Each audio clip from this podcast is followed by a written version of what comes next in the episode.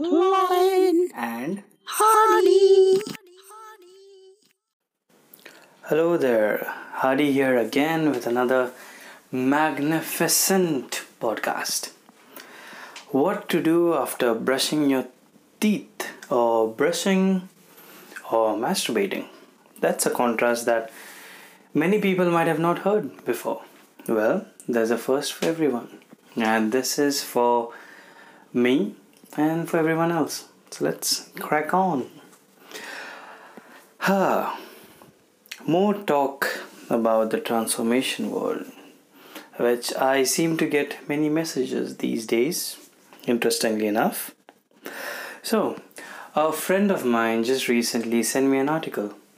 An article that said, Not too long ago, there was this headline in a Norwegian online newspaper that said, Men should be taught to masturbate after they brush their teeth. The reason?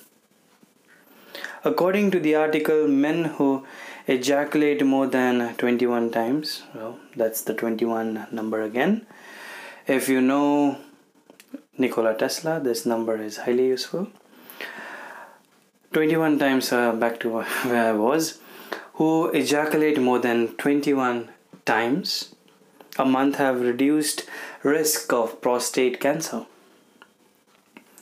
This, when I heard this, and I was just literally uh, with my friend there and that time, and I was holding his phone when he showed me this, and I just felt a certain sensation when this happened because this had my mind buzzing like a fucking beehive.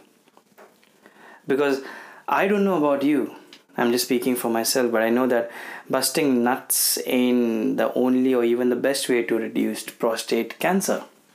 Hmm. So, why would this newspaper try to pull up this headline? Is there something fishy going on? Hmm. Well, this is just my observation, so, observation, sorry. But feel free to add, substitute, or fucking disregard the whole thing altogether. But to me personally, this is another sign the culture wants men very weak. And I'm not saying this because joking off is an addictive behavior. It is. It isn't. You know, you joke off. I joke off. I'm not. I'm not shy to say that I don't. I do. Uh, we all have our faults. And because many men struggle with masturbation, I'm saying it because to all you enlightened people out there who have read these things, who know, who can see, feel, hear, sense that sexual energy is the most powerful resource a man has at its disposal. Think about it. And most men do not realize the power. Many men are playing this edge or playing at this particular edge, thinking, what if?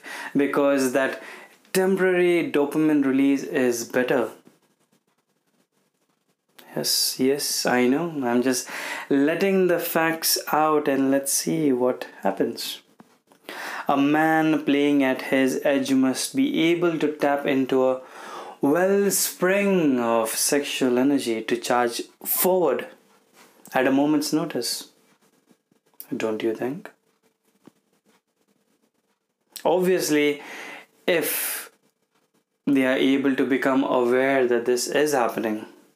So, now, if this wellspring is sapped by careless masturbation, one night stands, or peeping porn, a man logically and intuitively will not have the power, vigor, or the strength or the energy that he needs to penetrate the world.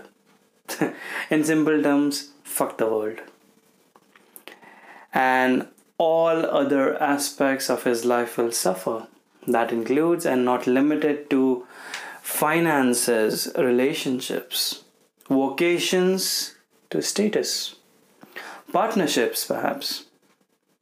Everything will just begin to spiral down into this like a fucking toilet if you have that kind of toilet. Yes this is some shitty humor for everyone. This world has been hyper sexualized to make men weak if you can look past the toxic feminism you'll be able to see this does hold true. But obviously you can begin to recognize only when you are aware this that this particular thing is happening. Built to naturally drain our sexual energy, constructed partly to sap our vigor, and because it is constructed to sap our vigor, it means that this makes us easier to be controlled, doesn't it? Think of it. Because it makes us easier to be controlled, it makes us reliant on the external world for energy that includes the marketing terms coffee, energy drinks, drugs, weed, other stimulants. Because where we once drew up our energy from within, now we have to draw the energy from without. In doing so, think about it something was that was coming from inside is now not there anymore because you have naturally drained it and now you have to take it out from the outside outside stimulants. And we become pawns in this twisted game of deception. Think about, imagine if you may, if you people play chess, there are the soldiers at the front and the important people at the back. Think of you as being the fucking small soldier who is dispensable.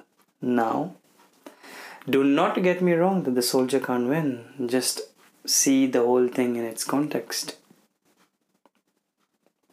Think about it.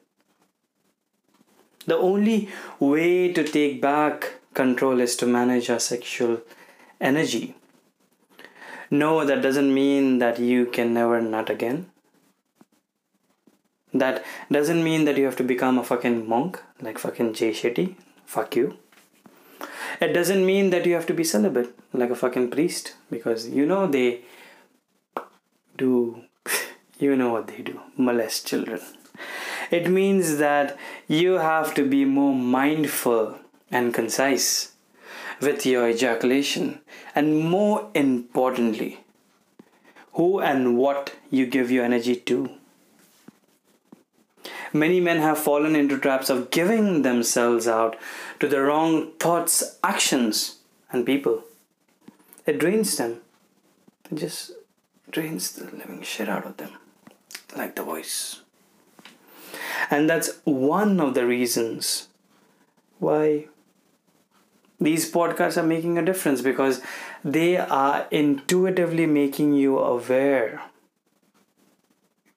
to see what's or to decide what's allowed in and what's kept out. The results in rejuvenation, energy, and vigor that you probably haven't felt in years could be just felt by just naturally being aligned and being aware. And please, if you can, try to stay away from the anxious energy you get from all your Red Bulls and monsters. But combine yourself into this grounded energy that allows you to calmly and thoughtfully conquer each and every day. Wouldn't this seem better than paying for some shit that you do not need in the first place? Think about it. What are you giving up in order to get something? Hmm, makes sense. Well, this is all I would love to share with you. Think about it and as usual ponder and it will it will help you and I know it will because I'm awesome. So till then take care and good luck.